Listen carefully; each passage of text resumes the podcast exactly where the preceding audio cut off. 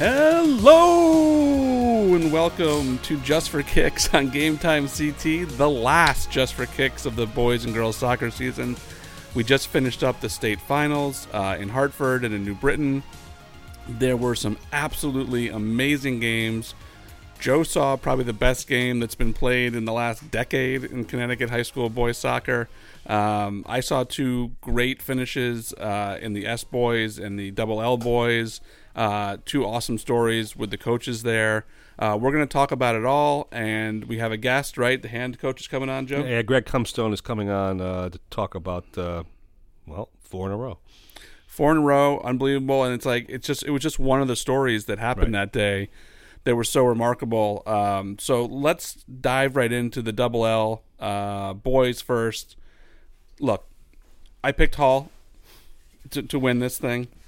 And I want to say I picked three of the Here- here's four. a Humble a brag, patting him humble on the brag, back. humble brag. Patting him on the back. I'm not being humble about this at all. I'm not being humble. I picked three of the four champions before the tournament started. Good job. Nailed it. Boo. Why are you booing me? That's incredible. Humble brag. It's not I thought he. I thought he picked four. I wasn't. I couldn't remember the other one. I'm not being And, humble. and- I'm, and we and we got we got our chops broken for not picking the other one. I'm just bragging. I'm not being humble. I got three the four. It's really difficult in boys soccer to pick these things, and a couple of these games could have gone any way. Hall is the one team I had the most confidence in. They absolutely rolled through the double L tournament, and although Greenwich hung with them really, really well, Greenwich had chances to take the lead early in the second half. Uh, was putting pressure on Hall ultimately Hall was just way too much for them. Uh, ended up winning 3 1. Could have scored a couple more goals if it wasn't for Greenwich's amazing keeper, Patty Colligan, who just made six save after six save to kind of keep the game close.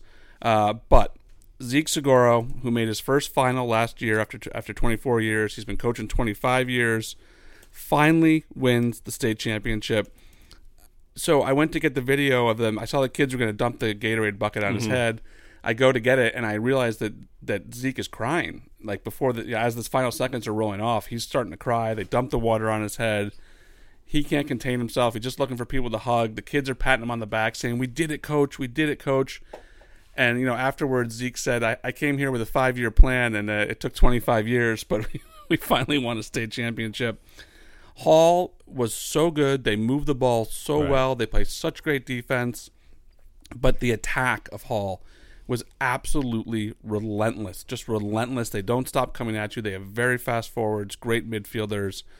They deserve to be the double L champions, uh, and they are the double L champions. And then on a team that's loaded with seniors and juniors, it's a sophomore, uh, Conlon Wilson, who ends up scoring three goals for them in that game, getting the hat trick you know, he he was almost it was like the situation was too big for him afterwards. Everyone's interviewing him and grabbing him and pulling him. he he didn't you know I don't know if he fully grasped what had happened, but awesome for that kid.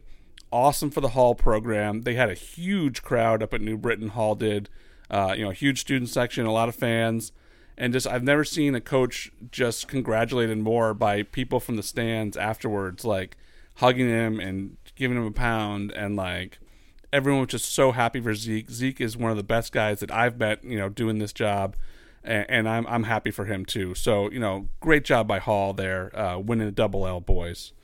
It was awesome. Uh, you want to talk about double L girls? Sure. Seeing I was in Hartford at Dillon Stadium and the game was being played in New Britain, I'll talk all about that game. No, but it, we uh, let's let's Are back Are you up. not reading GameTimeCT.com, Joe? oh, I'm reading it as we speak. Do you want to back up, talk more I- about the double L boys? No. I, I want to. Well, um, do I want to talk about the double L boys? Let me see. No, I don't think we do. We needed to because we we saw. Hall. I mean, I think you predicted it. Obviously, they were on a roll. I mean, we had talked in the last show about them beating Cheshire and how hot they were, and and obviously, you scored three goals in the final. I mean, most times you're going to win. Um, with the double L girls, let's back up to the semifinals. When we Yeah. last spoke, last we're here last week. Say that fast five times. Um, I would never have guessed we would have an all CCC final. I know it sounds crazy now looking at it, but uh, we had talked up. I I'll say I have talked up the FCIAC all year long. They've dominated for the last few years. and I I thought for sure I, I thought it would be Staples and St. Joe's, yeah, and then I when Ridgefield beat St. Joe's, I said, "Oh, Ridgefield will get it." I would never have guessed in a million years, even if you had told me, that Southington and Glastonbury would win one nothing on the Yeah. same night at basically the same time. And that's very impressive performances. And as I put in the tweet, CCC two, FCIAC nothing, and you know, kudos to them. I mean, the, for them to shut out Staples and Ridgefield, I think that's a really good job. Yeah. And, and then Southington and Glastonbury in, in a Titanic final, and Sam Forrest scores for uh, Glastonbury off a pass from uh, Mackenzie Baker. Like Excuse six- me, no, like the other way around. left or five oh, actually, left. no, I'm reading it now. It's Forrest to Baker, back to Forrest. So, uh, in the story we had, we covered all the games. Obviously, boys, girls soccer, swimming, and, and field hockey. If you haven't noticed uh, by now, but um, and Glastonbury ends up number one in the final poll. Obviously, unanimous. I mean, Southington had a great year, They did. and I think it was le- legit. The final poll, the way it worked out, Southington. Uh, it was I think it was Southington, Glastonbury, either Ridgefield or Ridgefield and Staples were tied, and then Guilford, the L champion, was fifth. I think that was legit. I mean, I think you can make an argument for St. Joe's, but regardless, I mean, those are the two best teams. Southington had a great year. Glastonbury wins another state championship, uh, one nothing. But I mean, again, as we've said about other teams, very little separating those two teams, and, Southington has a bunch of juniors. Um, Glastonbury has several juniors, so they're both going to be back next year. They lose Chloe Landers, who's going to be off to UConn. Um, but again, so it was it was a great year by the Blue Knights of Southington, and I keep saying it because I don't think people expected it, other than maybe them and maybe a couple other teams, but they proved themselves worthy. And I'm sure I don't know what the atmosphere was like uh, up there, but I, I will say the atmosphere for that double L girls game was amazing. It was the biggest crowd I've ever seen for a girls game. well, okay, Southington's right there, and Glastonbury travels really well for soccer. So they both had massive student sections. It was easily the most crowded game of the night, uh, the whole day up in up in New Britain. okay. In terms of fans, um, it blew away the boys. double blew O? away the boys because Greenwich brought like twenty kids, and like they don't travel well. Did the Glastonbury boys look like they come to support? Did they? Oh, oh, the, the Glastonbury boys soccer team was there. I mean, it looked like most of the students at Glastonbury were there. I mean, they filled up a whole section of. so it was a wild atmosphere. like Oh, said. it was Uh, great No, atmosphere. that's great, and- as it should be. Yes, Pete. They were filling it up at like the halftime of the game before. Yeah, the- like yeah, we yeah. turned around. And it was you- Holy Cross and um, Old Sabre. Old Old Saybrook. Saybrook, and like it was kind of scarce. And then all of a sudden, you just saw these dark, like everybody was wearing a dark colored shirt. Yeah, the And Glastonbury I was looking were all at in Scott. black. Now I was like, that's not either of these schools. And Scott's go, oh, it's Glastonbury. They travel excellent.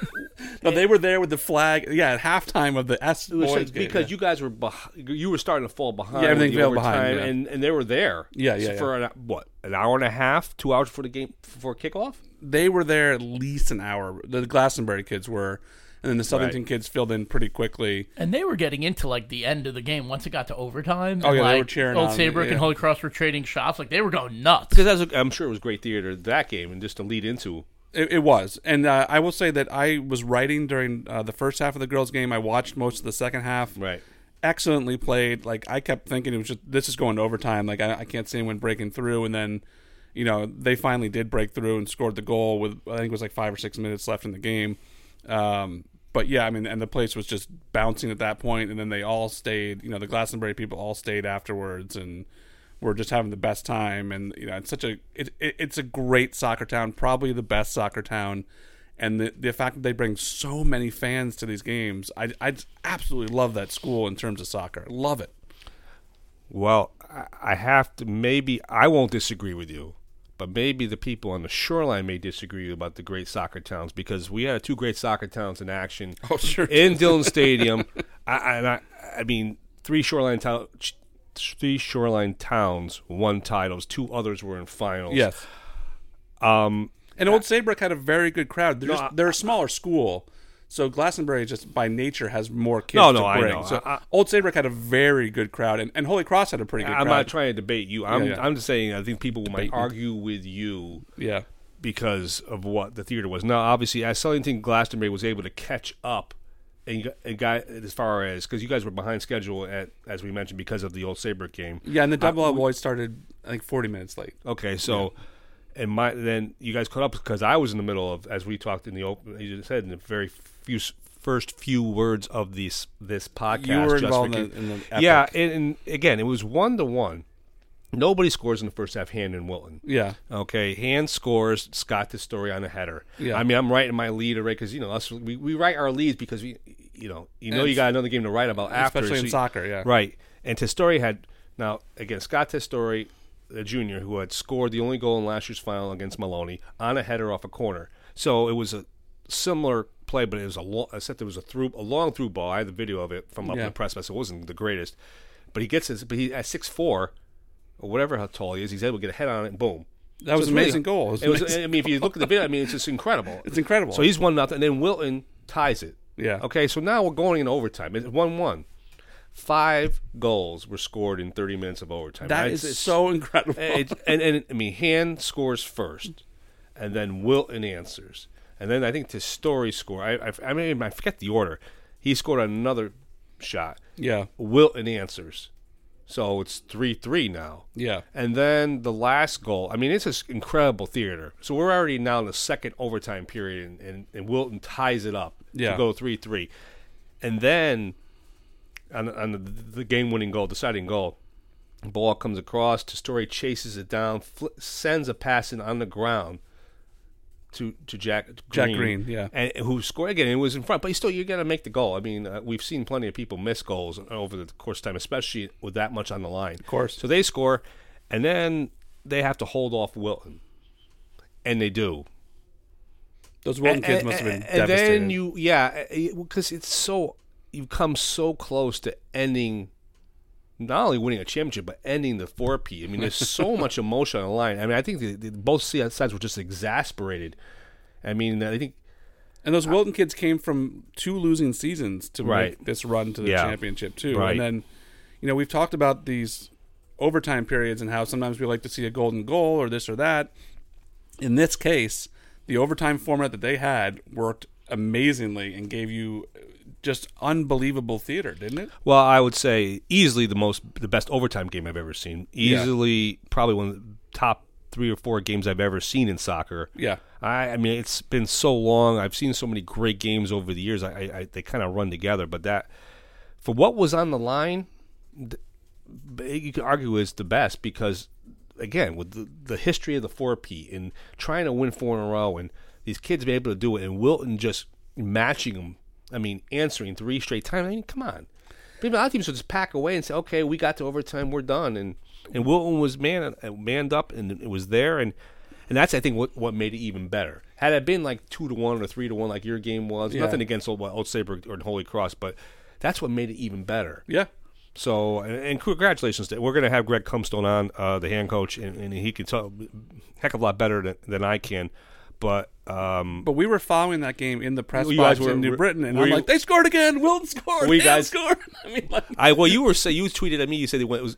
I, I, I, I had said it went bananas in a video, but the problem is the video didn't come over, so I couldn't. You, I was like, Yeah, I was at uh, East Haven volleyball. I was catching. Oh, that's right. too. He- I- he was I- gone I- by that I- point. I, I spent the first two games with Scott, right. and I was like sitting down on the court, and I'm just like sitting on Twitter, and I'm like, what is going on at Dillon Stadium? Like it was chaos. It was either Joe was tweeting it or McFarland was tweeting it or someone was. Tweeting. Sean every McFarland time I The looked, yeah, every time I looked, there was another tweet from that game of a goal. Or Dave Ruden. Yeah, like there was like everybody was. It was just chaos. The fact that they, I mean, I thought the old line, uh, the old line, Old Saybrook, the yeah. old Saybrook game was crazy when they scored two goals in overtime. I was like, Yeah. wow, that was wild. And then you guys went and scored what, Trumped it. what Trumped was at it? it. Four, Yeah. four or five goals in the in the in the overtime.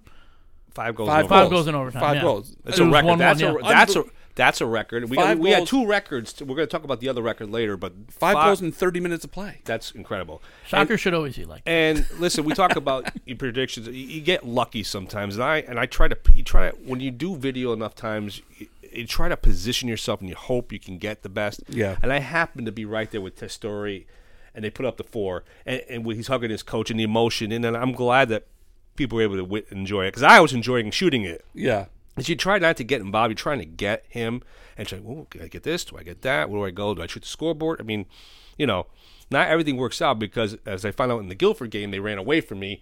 I was in the wrong spot. I had the coaches, but the, the, the, the celebration was in, and they had a nice view of me looking down on my shoe. I think in the middle of this video, which I didn't should have sh- Well, that happened to me. cut out, but I didn't do it. But again, you're just gonna get lucky, and that kind of adds to the whole thing. Well, I said to Pete in the Class S girls game, I was down just doing video for that game. I wasn't covering it. And I said, all right, there. Pete's like, the goalie's there. And I was like, all right, I'm on the right side. They're all going to run to the goalie. And sure enough, they all run the Yeah, opposite you just direction. you get you gotta get lucky. That's part of it. I'm just so happy that Joe is sitting here talking about how he enjoyed doing video. My heart grew like three sizes. I didn't. I said you, you had to try years of experience of doing it to be in the right place at the right time. Yeah, Scott. and Sometimes I, you have to get lucky. Scott and I were 0 for 2. Over two. Yeah. I, I made up for it in the double L boys with my we were, Segura video. we were like, yeah, let's go find the goalie. We'll go over here, and then they just ran the other way twice. yeah. We'll, we'll talk. We're gonna uh, we're gonna take a break and we're gonna talk about the Guilford girls plus M&S after the break. Coming up, we're gonna have uh, hand boy soccer coach Greg Cumstone.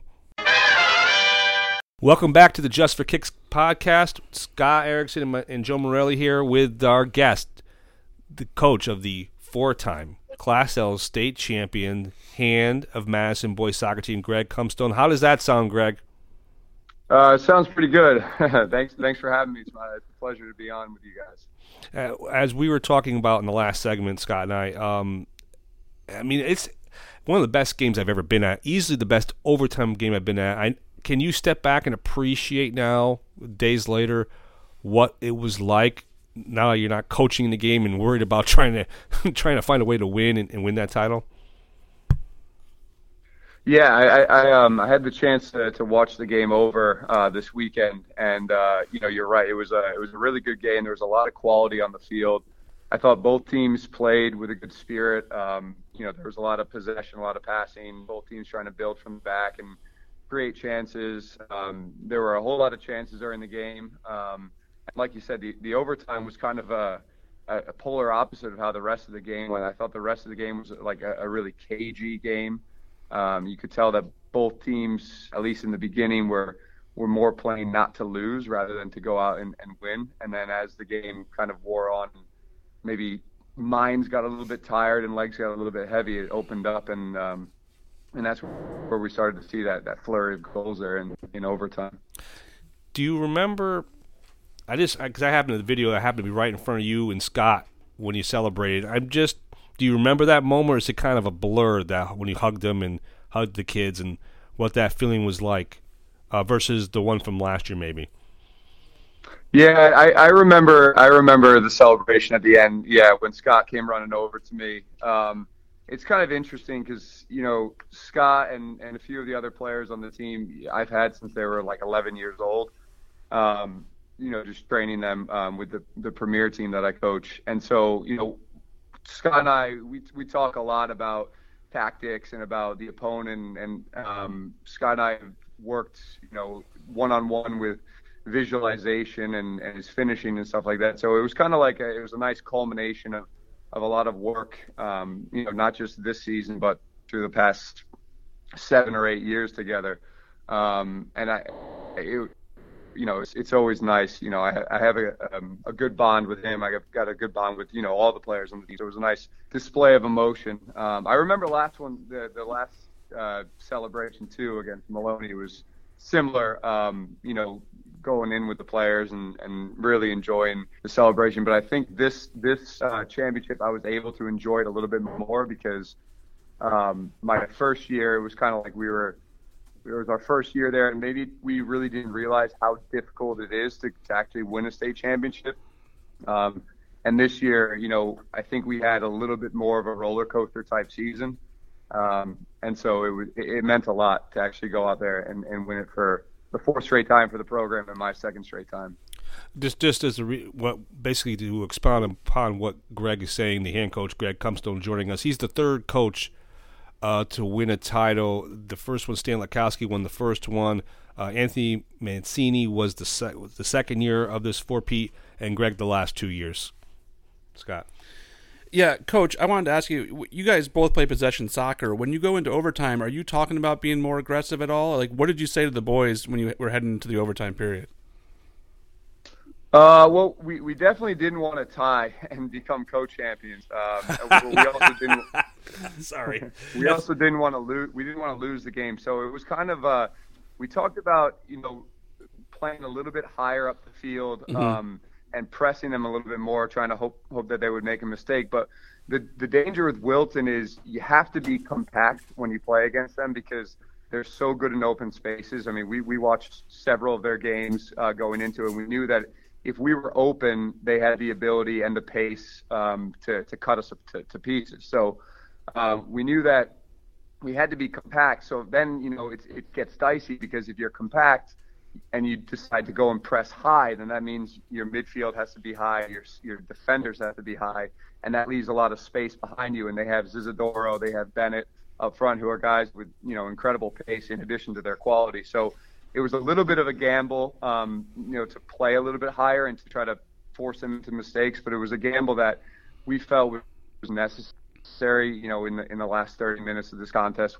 you know, where we didn't want to to certainly, you know, go go to co-champs, and we felt we needed to get one goal, and as it turned out, we needed uh, we needed three goals in, in overtime to to seal the deal. What would it, do you think it would have been like if it was a co-championship as the fourth? What I mean, what do you think the feeling would have been like for those kids? Versus what it Uh, was? I, I, I'm not sure. I mean, it, it's probably better to be a co-champ than to than to not win the title. But I just think it, it would have left a little bit of a, a bad taste in both teams' mouths. It, it would have been a, a bit of a hollow feeling. I think. I mean, um, I think the spirit of the game. It just in in a in knockout soccer and you know in, in a tournament, it's nice to have one winner. Um, it just just going into it, I, I think the the boys from both sides. I mean, when the the referees talked to us at the coin toss about co-champions, the the Wilton kids were like kind of like surprised. They're like, what what's going on with that? So. Um, Yeah, so I, I think both groups definitely didn't want to, to finish that way. Um, so yeah, it was a it was a, a little bit more risky. We played in the in the overtime. Fortunately, it paid off.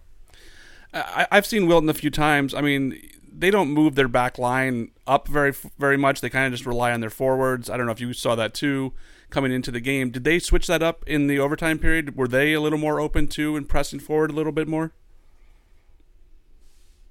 Yeah, I, I think what, what we noticed is that um, we noticed like like you did, Scott, that they're um, they do the fullbacks sometimes will venture forward, but they, they do play a, a, little bit of a deeper line. They, they rely on the, the front line, but also the quality of the midfield to create chances for them.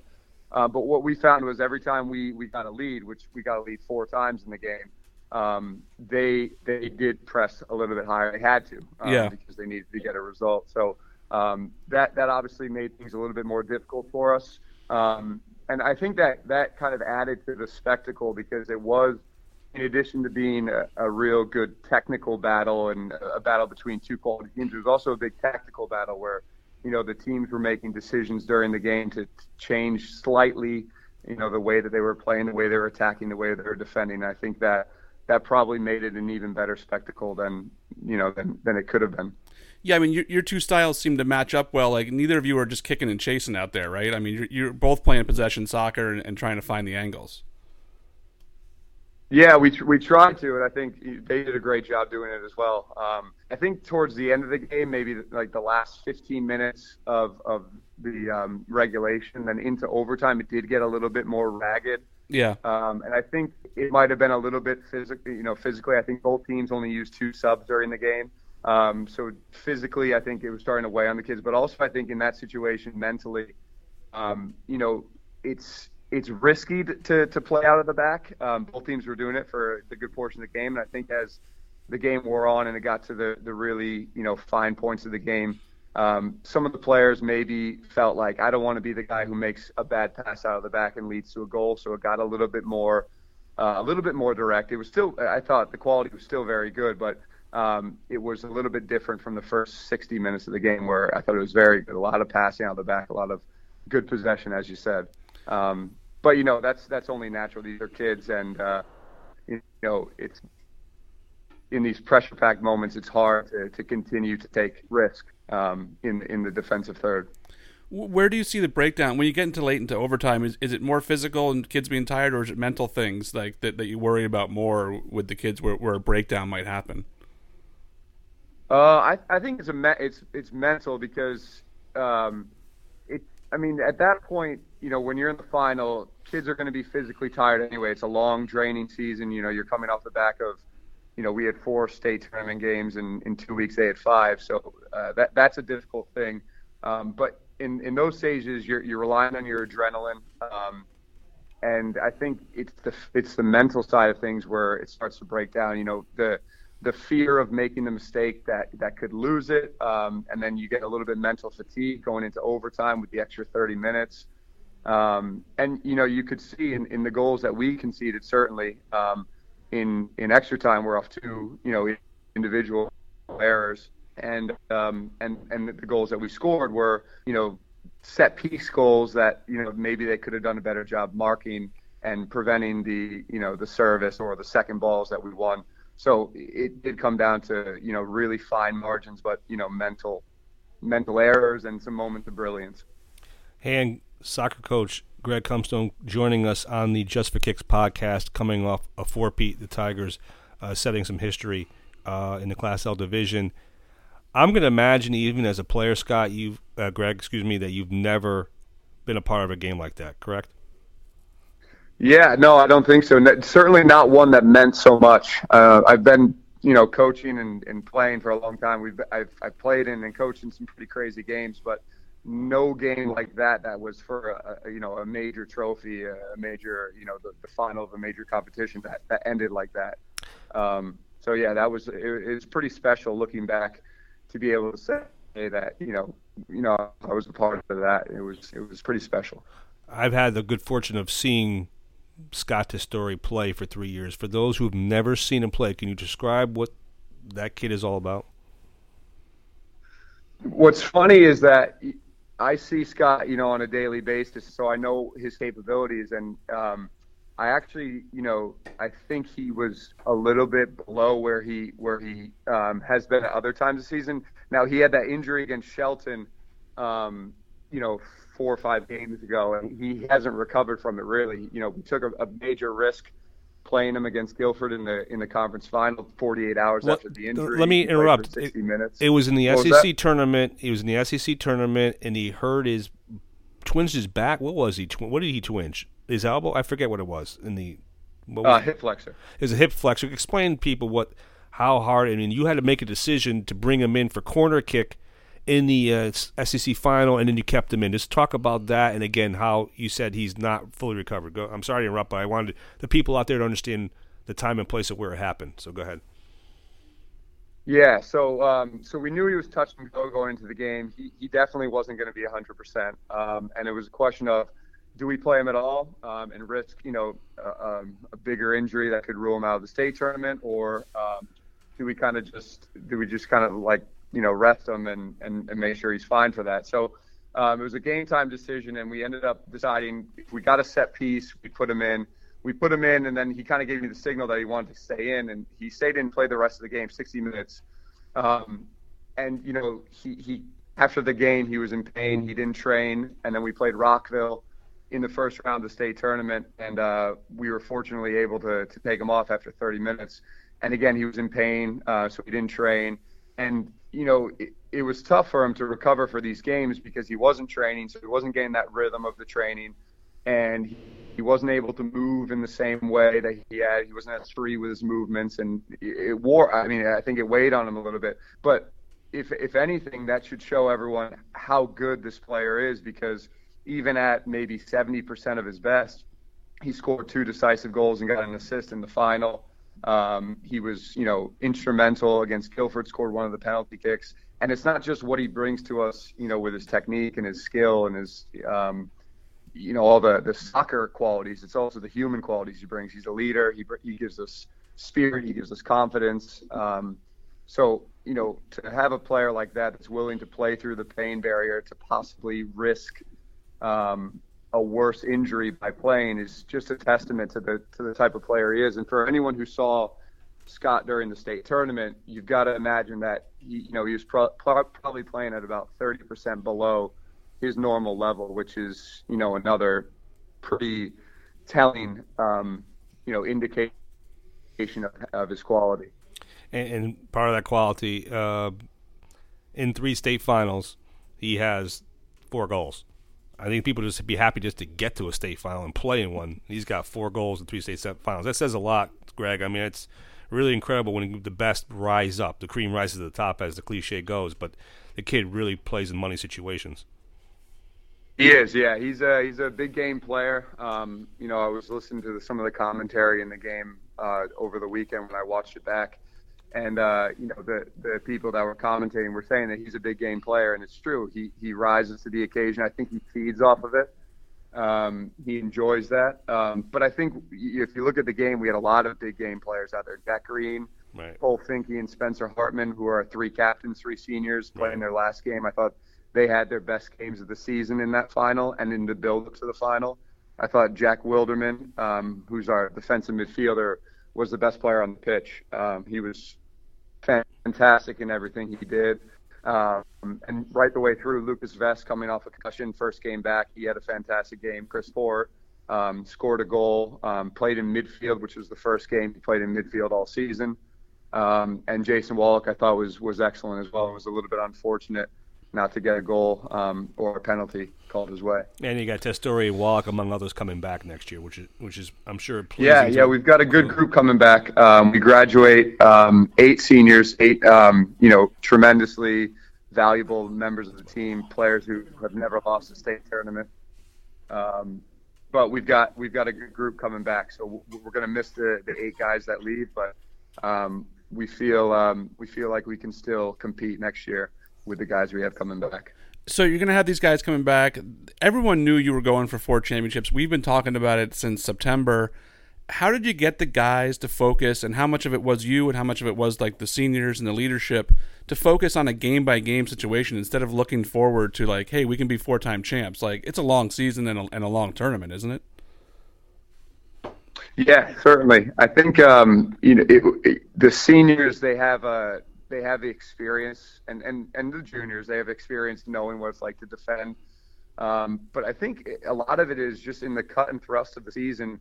The, the, the conference we play in is so competitive that you really can't take your eye off the ball and look ahead because if you do, you know, you'll drop points, you'll lose games. And there was a spell in the season. I remember talking to Joe after the Guilford game when we drew nil nil where we had we had gone like winless in three games, and then we ended up yep. scraping to a win against Branford, and then drawing to, to North Haven. And there was a time where just making the conference tournament was going to be, you know, kind of dicey, and uh, we managed to turn it around, and we went from, you know, being, you know, potentially missing out on the conference tournament to, to winning the league and being the number one seed. So. Um, you know, it's a testament to the to the kids and, and their ability to bounce back from difficult moments. But it's also it shows you that you really can't think of the four peat or winning a state tournament until you're actually in the final because there's there's huge games every single week, every single day that you have to prepare for. And if you're not 100% sharp, I mean, I hear you guys talk about it all the time on the podcast how evenly matched teams are and how you know how the fine margins you know really are the things that dictate the game and you don't have to be the best team on the day to win the game um, so if you, if you take your eye off the ball for a for a little bit you know it's that, it's to your own detriment so try to avoid that and you had gone through overtime and PKs in the semifinals. How draining was that game before you even got to the championship game, going against Guilford for the what was the fourth time? Uh, the fourth time, I, I have to imagine, Greg, that having the extra day of rest on a Monday really helped having four days off. Yes, at least somewhat, anyway. Yeah, it definitely did. I think was last year the the semis on a Tuesday or was it a Wednesday? I think. Wait, you you guys beat who? Oh, Wethersfield. That was on a um. I want to say that was a, definitely a Tuesday or Wednesday. I, the I finals were pushed back to Sunday, though, were they? Yeah. Yeah, it was yeah. right, and the finals yeah. were pushed back to Sunday, so you had almost the same amount of rest, almost. But anyway. But that game has to be physically and emotionally draining too. That semifinal game for you guys, wasn't it? Yeah, absolutely. It, it, it definitely was, and uh, we knew going in how how strong Guilford are. We knew that um, it was going to be difficult, um, and it was kind of funny because we looked at the Guilford and the Wilton games as like almost polar opposites, where we see Guilford's strength is how tight they are at the back and they don't give many goals up, and um, you know that game was about breaking uh, a really good defensive unit down. For, for me, the best defensive unit that we faced all year. Um, whereas the Wilton game was more about neutralizing their attack. And and and trying to deny them from from getting goals and and, and getting our own. So um, it was draining. Um, it's always draining against Guilford because they're a rival. Um, and the fact that it went, you know, to extra time and then into to penalty kicks is always difficult. But I also think that from winning that game, it gave us huge impetus, huge momentum, uh, because Guilford had been kind of the team throughout the year that had given us the most trouble. We had never beaten them up until that game, and I guess you could say we still didn't beat them. We, we drew and then beat them in penalties. But getting through that game um, against such a difficult opponent was, you know, it, it spurred us on and it gave us kind of renewed energy. Um, even if it wasn't physically physical energy, it was that, that mental strength to go on and, and get the job done in, in the final game. Now I understand that you guys, your players, all get like detailed uh, game plans going into games. How important is advanced scouting for you guys when you're going into these tournament games against teams you haven't seen before? Well, I, I don't, I don't know if the if the players if it really makes a difference or not. I hope it does. Um, but as as a coaching staff, we feel like when we get into these big games, we have to give everything because you know we know the players are giving everything, and you know I would I would feel remiss if I went into a game and I didn't do my due diligence and scouted the opponent, um, and then we ended up losing points uh, or, or, losing the game. Um, so yeah, we we do um, scout pretty extensively. We throughout the year we try to see all the teams, all the, the big teams that we feel like we're going to meet uh, whether it's in the conference tournament or the state tournament. So we had seen Bristol Eastern. Uh, my assistant went and saw them. He gave me, I think he gave me like an eight-page report on them. um, we had we had seen uh, Wethersfield. Um, my other assistant and I went and watched them play Rocky Hill. We had seen. I by chance went and saw Wilton early in the season in October play Bridgeport Central. Um, and then obviously before the final, we we watched uh, Wilton versus Ludlow. We watched them versus Ward. We watched them versus Barlow and we watched them versus Wethersfield on on the video. Mm-hmm. So we spent hours looking at them and trying to identify what were their strengths, what were their weaknesses. We looked at what are their main passing patterns and combinations. We knew that there was a big triangulation of, of passing between Lillis and Utterdyke and McLaughlin, three midfielders for Wilton. Um, we knew that um, the right back um, played a lot of long diagonal balls towards Isidoro we knew that they attacked, they favored attacking on their on their right side through Bennett. So we tried to, you know, when we set the team up, we tried to set the team up in a way that negated those um, those qualities of Wilton. We tried to play that that little bit deeper line to try to stop the penetration from McLaughlin and and Utterdyke and Lillis, who we felt were the, the, real strength of the Wilton team, even though everyone focuses on the attackers. Yeah. Um, Utterdyke's, like Utterdyke's a great player. He is, he is, and and we felt like if we could cut off the supply to the attackers, we'd have more. Um, we'd have more of a reward than trying to just be reactive and once the attackers get the ball, try to defend them. So, yeah, we we spent a lot of time um, analyzing. I, I do know that there are some players who don't like uh, a ton of information, so we kind of doctor the reports towards certain players. Some players we give like a maybe a four page packet to. Some players we give like an eight page packet to. There are a couple players that we gave like you know 12 and 16 page packets to about you know different things, and it, it's all kind of like what do the players need? You know, I know I've got a couple players that are like, oh, geez, coach is talking about tactics again. they just want to go out and play. So you kind of have to read the psychology of your team and, and, and make a decision from there. Um, I know you got to get going, but we I wanted to ask you one more question uh, before you go. Hand coach Greg Cumstone joining us. We're going to start with the five-peat talk. You want to you can either want to do one or two things, three things here, three doors. You can predict the five-peat. You could say you're going to petition to go up to double L, or you could say no comment. Which door would you like to prefer? Well, uh, what I would say is that wherever we're going to be next year, we're, we're we feel like we're Daniel Hand, so we're obligated to to go for for a state championship.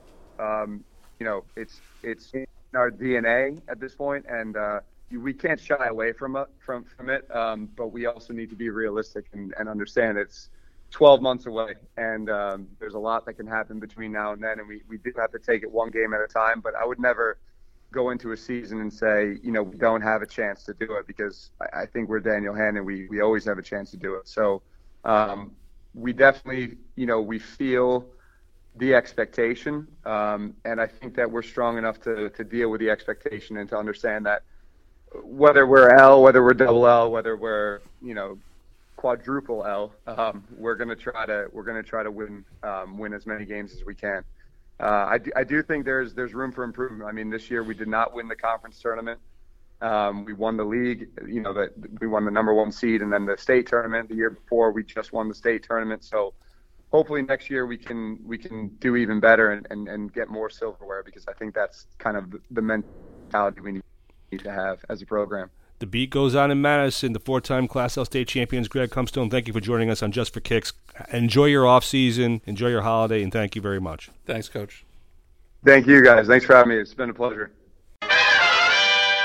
We are back on Just for Kicks. Uh, th- that was like one of my favorite interviews of the year uh, with with uh, with the hand coach there. I, I, mean, he doesn't. Listen, I've dealt with him for two years, and he doesn't. He has an answer for everything. He's very in tune with what's going on. He understands, and he, I mean, it's what is he? He's thirty, and he's got. He's never lost in a state championship game. None of those kids have. It's just he, you have to be able. There are certain people you have to be able to handle the moment. Yeah and, and he seems to be able to handle the moment. He relates to the kids. Maybe it's because he's younger. I mean, Miguel, remember as we, as, as sure we discussed. Yeah. I mean, listen, they've had three different coaches. All right, yeah. Stan Lekowski, who I've known a long time. I mean, he obviously was a very good, and for a lot of years they didn't win. I mean, for this, this think about this. Coming into 2016, I'm writing a story that they lost in the semifinals three of the last four years, and they hadn't been to a state final since in 19 years. And now here we are four years later and they're winning state championship. It's incredible. But getting back to Greg, he does a fabulous job. And there's a lot of pressure to win. Believe me, those teams want to beat the heck out of him and knock hand off. It'd be like a feather in their cap for the rest of their lives. And nobody's been able to do it for four years. And that is saying something.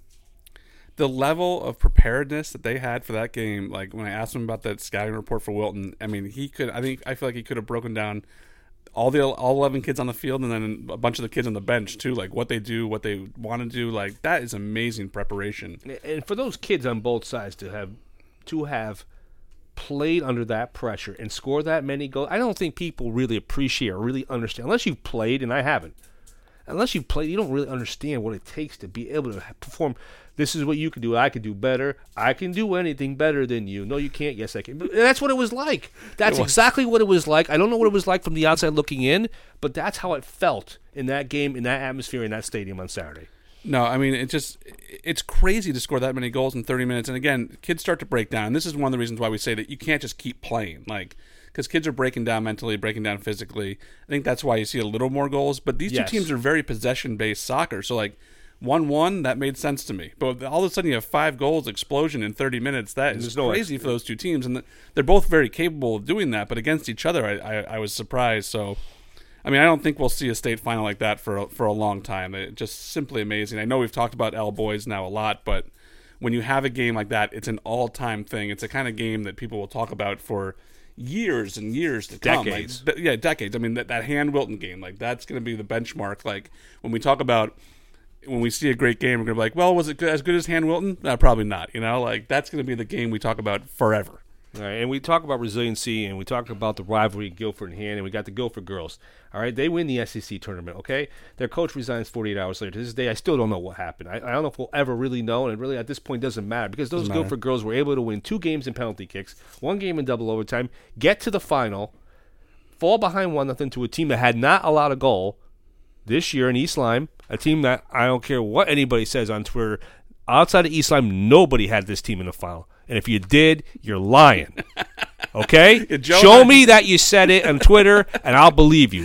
You're, li- you're lying.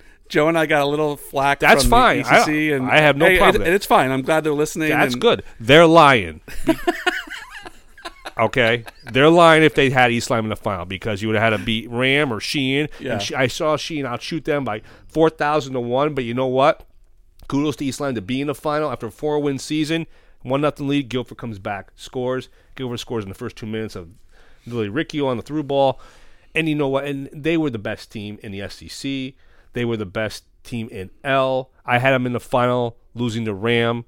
Um, Now, obviously, I told you the double I had nothing, right? So, Right. So, but you know, kudos to them. That's their first state championship since 2013. Uh, a proud program who's won nine state championships, and again, as we mentioned, and we're going to further mention, when we get to Class as boys. Shoreline had a really, really good day, and kudos to Guilford uh, t- to deal with that kind of adversity. You lose your coach in- after the tournament, and had two different, and, and, and kudos to Rick Jeremiah and Fred and, and the rest of the coaches on our staff to be able to ra- rally the troops, put that aside, and take care of business, and that's what Guilford did. and stay focused. Yep. Uh, so the M boys, this is a, this is one of the ECC schools that was uh, you know wanting a little bit of love from us, and uh, you know I think we said nice things about Stonington and Ledyard all year. You can't pick everybody. but I can't pick anybody. Uh, Right. So I had picked uh, M boy. M is the only one I got wrong. I had picked Holland to win this tournament. Uh, Okay. They lost in the second round. Whatever. Stonington had an awesome year. Stonington and Ellington both had amazing years. They were really on a collision course. They were the top two teams in the M and S poll all season.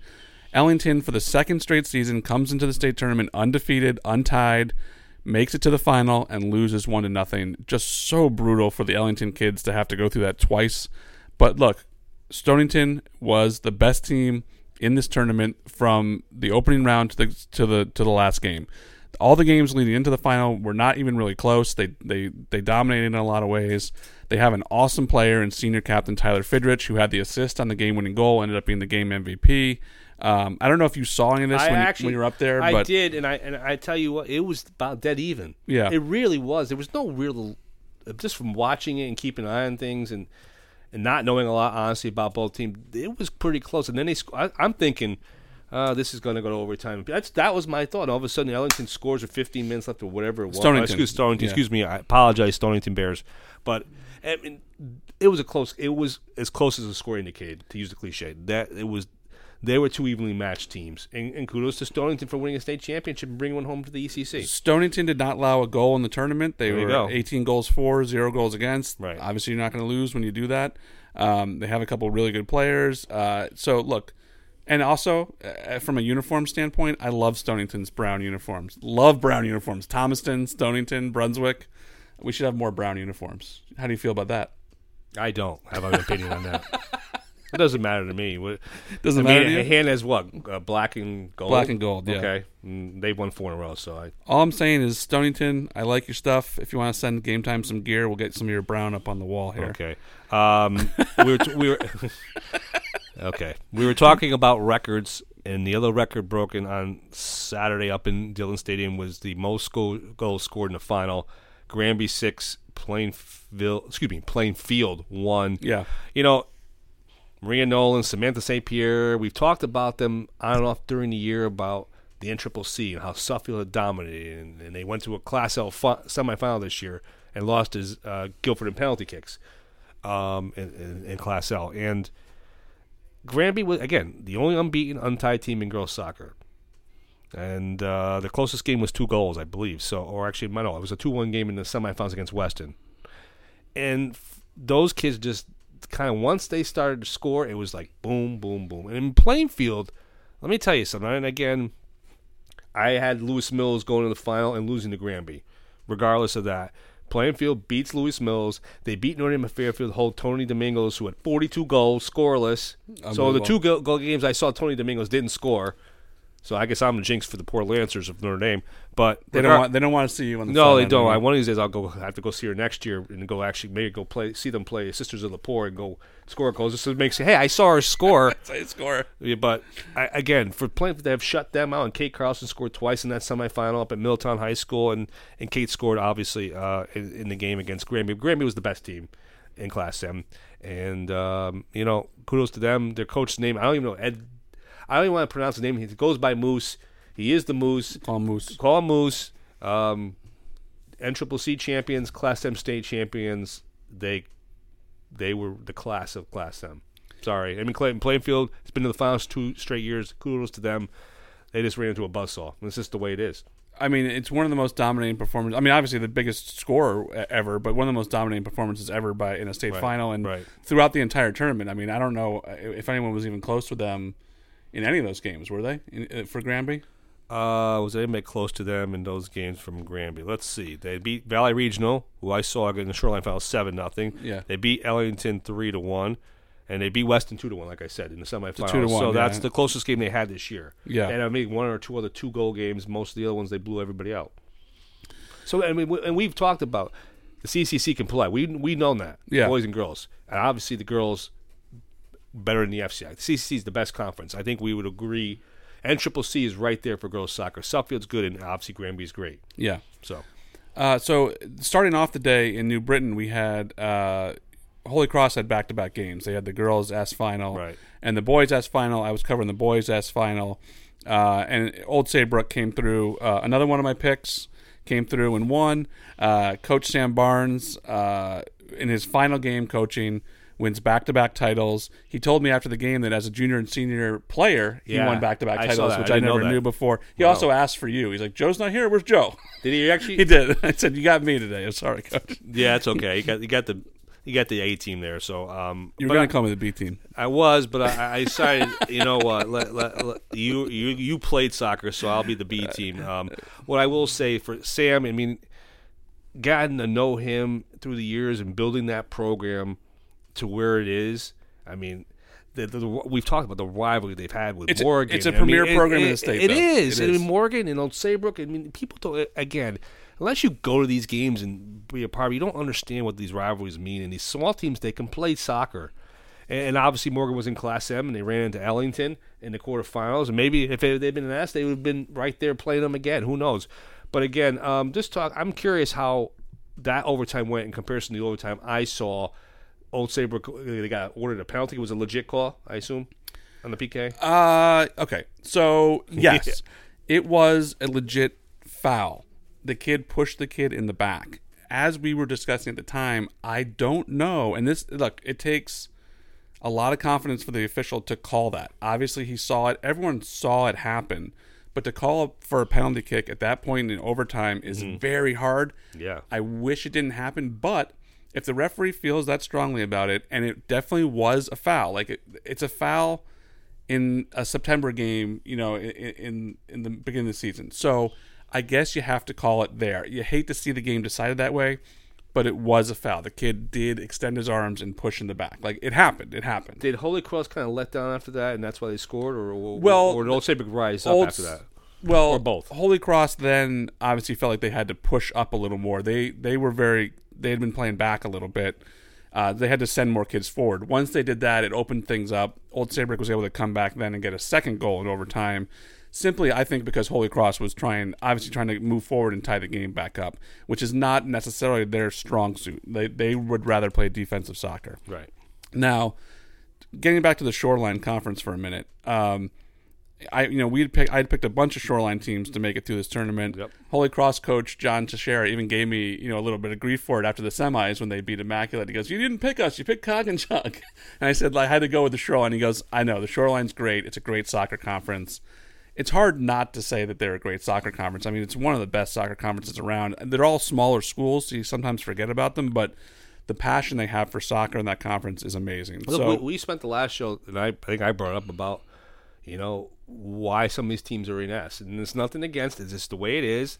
size their school. Yes, I know. I'm talking about the the, the, pri- Oh, the private school. schools, Yeah, I mean, yeah, yeah. But you know, I think it says for for Old Saybrook to beat Holy Cross like Old Lyme girls beat Immaculate. I mean, that's a feather in your cap because they are a team that can draw because they're powerhouse. I mean, Immaculate girls won how many Class S state champions for them to beat them?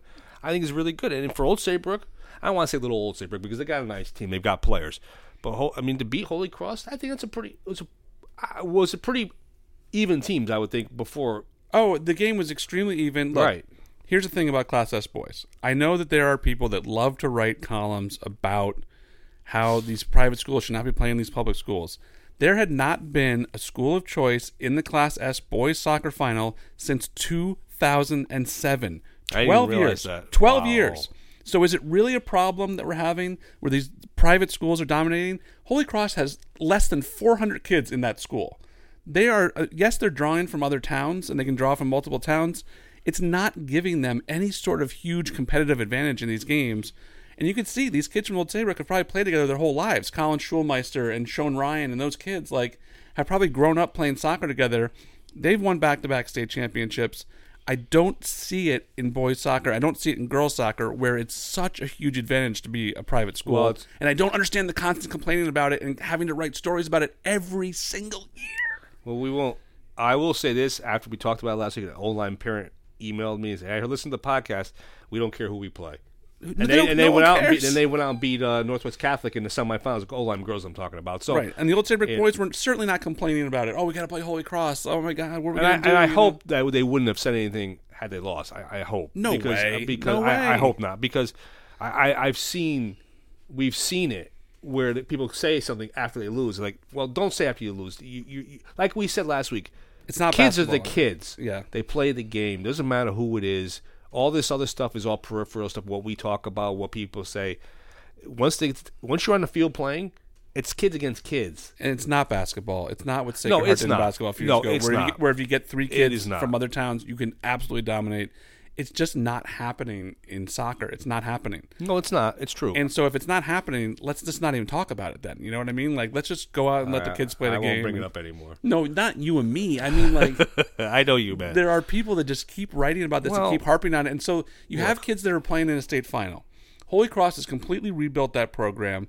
They have kids that are have reached a state final now. They've worked their butts off to get in that state final. And then there are people sitting there tweeting and writing stories about they don't deserve to be here, they shouldn't be here. And that is just dumping on everything those kids have accomplished. And I think it's not fair to those kids. And it, it, it irritates me. It irritates me. I'm sorry. Well, and uh, go to expand here. We have Holy Cross in the girls' final. They win their first state championship. Yes. which I was not. I did. I forgot. And I- and I saw that game. and they were 0 4 coming in. a very even soccer game. Nothing between those teams. Awesome game. And if you honestly, if you can make the argument, oh, Old Lyme had been in four straight. I mean, this is their fifth straight final. They're the program in Class S. Maybe people can make the argument. Well, maybe it's then time for them to move up because they they're dominating the hell. Let's no, I'm that. serious. I mean, I'm serious like too. we, we said with the hand handboy soccer in the last segment. I mean, Move up. Do they? I mean, you can petition to play in Double L. You can't petition to play in any other division. Just so people know, we I, I was unaware of it during the year. And obviously, there's a tournament success rule in place. The Holy Cross girls will be in Class M next year. So, regardless of what we're saying, they're not going to be in S. Those old Lyme girls handled that loss really, really well. A lot of them are back next year. They realized right that they're back next year. They're going to be good next year. They also realized they had already won four straight state championships. That Holy Cross played a little bit better on this day. There was no complaining from them, at least outwardly, that they had played a private school and they had some kind of unfair. As was written in a, in a go, game time by Mike Fornabile, um, they were just happy to be there. I mean, uh, that's what the coach uh, indicated. Paul Gleason again, he's built a program there. They handled that loss as well as any team on the day, other than maybe the Greenwich boys, who, by the way, the Greenwich boys were upset they lost. They were, you know, obviously you lose- Wilton was devastated too. But you lose a double L final. Yeah. But I, what I'm saying is Wilton was devastated, but Greenwich was not was devastated. But then I saw something very unique with them. They stayed on the field longer than Hall. They're Really? taking pictures in the field. They're talking to their families out there. They were so happy to have reached that game. They realized how good Hall was and that it would have taken a Herculean effort to beat them. And they really were just like soaking in the atmosphere after the game. And I thought that was amazing because the losing team never sticks around. And Greenwich was on the field. Hall had left, and Greenwich kids were still out there like mingling on the field and stuff. well, let's. we- We've talked about the success of these programs in Old Lyme and Hand and, and Guilford and, and Old Saybrook. And maybe you know, Greenwich. You don't know how many times you're going to get a chance to go back. You may never. You, You may, may never, never. get. You may never get out of the second round in double L. They haven't been in a final since 1978. They haven't won one right, since 1961. exactly. So they're, maybe they've realized. Maybe they were told. It was a after- great. It was great to see that. enjoy it and try Enjoy to it. soak it in after, even though you lost, soak it in because you don't know. Yeah. And to play to have been able to play on the last day of the season, we make a big deal of it, but it is a big deal. it's a huge deal. It's a big deal. It's a huge deal. just is. You, you- you don't even know how special it is to get to even play in those games. And I don't know if the kids always realize it because they're in the moment and they're kids. And they're emotional. And kids, yeah. kids, yeah. But I think that what the you know, I'm sure the Greenwich coaches were like, "Hey, go enjoy this. Take some pictures with the, with your seniors, with your friends, with your family. Like, enjoy that you were here and that you got to be a part of this. And you know, you lost to an amazing team. There's no shame in that. And congratulations to Holy Cross girls. I mean, obviously, you Holy beat, Cross girls beat great, a great program, a great program, and O line will probably be back there next year. I mean, they're the eighth seed. They beat the one. They beat you know they beat Northwest Catholic. So It's know, more likely that they'll be back than Holy Cross will be back. Well, because they're going to be an M now. It's not going to be easy. You're going to. I mean, they were the NVL champions too. I mean, you lose Right. some players. You're going to. You got the Watertown. You, M, M, M, he got Granby. unless they're going to L, Granby's going to be sitting there. Okay, they, they they got their own dynasty. So, uh, but uh, listen, it was a great day at Dillon Stadium.